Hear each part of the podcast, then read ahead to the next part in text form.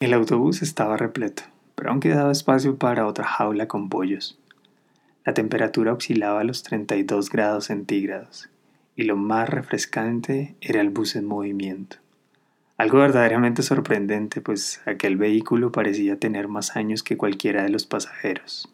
En el recorrido, dos niños miraban entre sonrisas de picardía y curiosidad a ese joven que por su apariencia física seguramente venía de muy lejos pero con quien compartían como si fueran cómplices de toda la vida, aquella alegría auténtica por la experiencia particular de aquel viaje.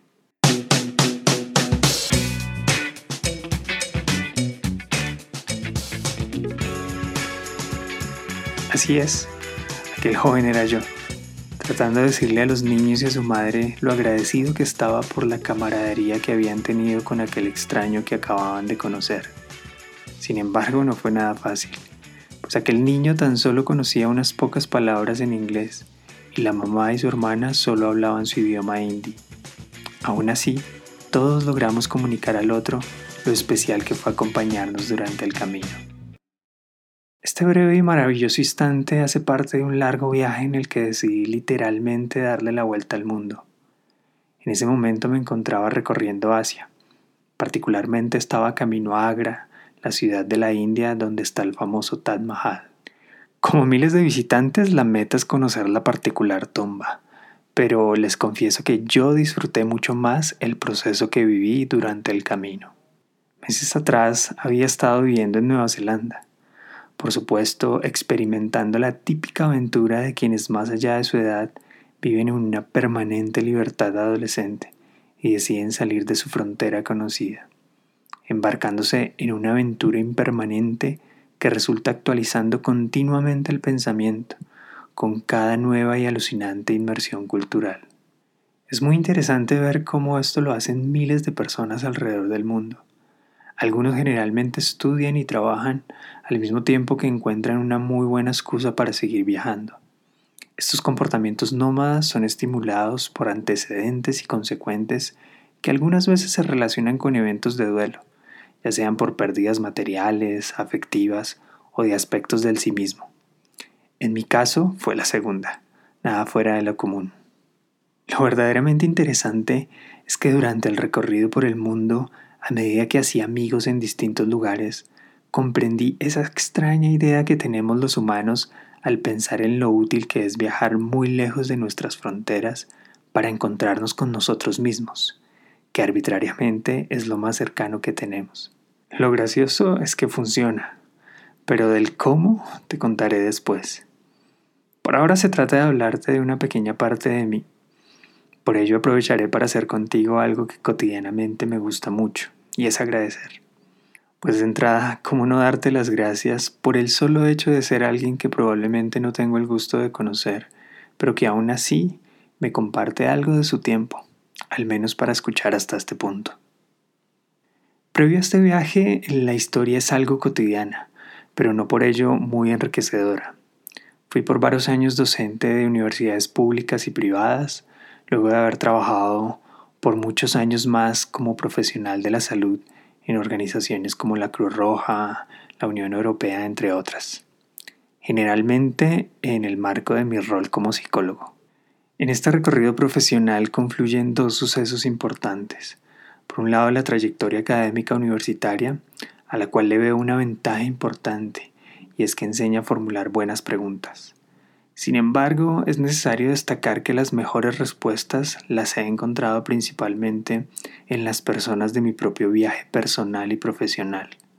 Por supuesto, otras buenas respuestas también las he hallado en diversos libros especialmente en la fuente directa del autor, pues de forma analógica he descubierto que el sabor cambia significativamente cuando otro prueba un poco y luego deja un nuevo trozo en la mesa. Después de regresar a mi país de origen, Colombia, luego de aquella vuelta al mundo de la que te conté, retomé mi eterna pasión por la ciencia y la tecnología, así que obtuve una beca y me especialicé en ingeniería de datos e inteligencia artificial.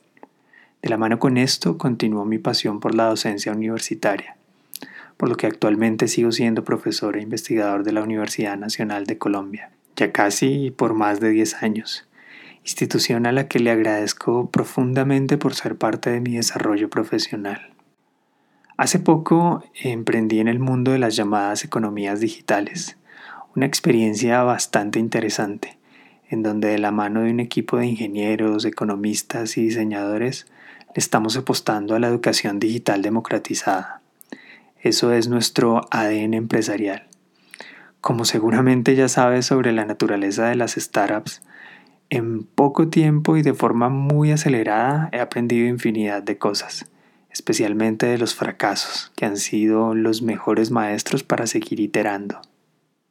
Con el tiempo me he dado cuenta que las cosas me suelen ser más divertidas con una buena compañía. Así que encontré mi chica cómplice y luego de casarnos tuvimos una bella hija. Experiencia que tiene tanto de hermosa como de abrumadora. Pero bueno, al final del día no queda más que agradecer por toda la alegría que significa para tu vida. Estas dos mujeres en casa me han inspirado a compartir parte de ese equipaje que contiene ese apasionante viaje de la vida.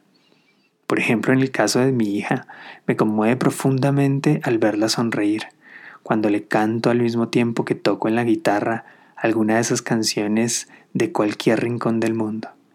En esos instantes recuerdo que no representa mucho tener una habilidad o conocimiento en algo si no la compartes con otros.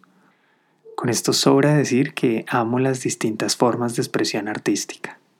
En este entrelazamiento de eventos te habrás dado cuenta que disfruto escuchar y contar historias, principalmente aquellas que nos invitan a pensar desde nuevos puntos de vista, evitando en la medida de lo posible caer en nuestros juicios e interpretaciones erradas de la realidad lo que se conoce como sesgos cognitivos.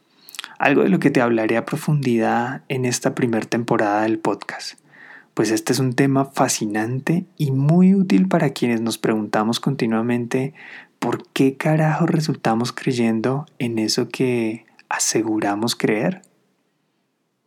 Cabe señalar que no existe una respuesta sencilla pero a través del recorrido mismo, con personajes brillantes de la historia, algunos experimentos científicos ingeniosos y otras tantas experiencias de la vida cotidiana, obtendremos muy buenas respuestas y mejor aún, se abrirán muchos más interrogantes, que harán más divertido el camino.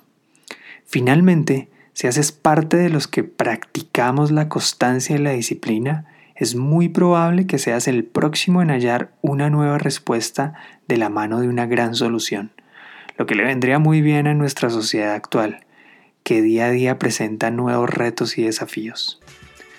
Así que adelante, anímate a viajar conmigo y entra pues a este vehículo virtual.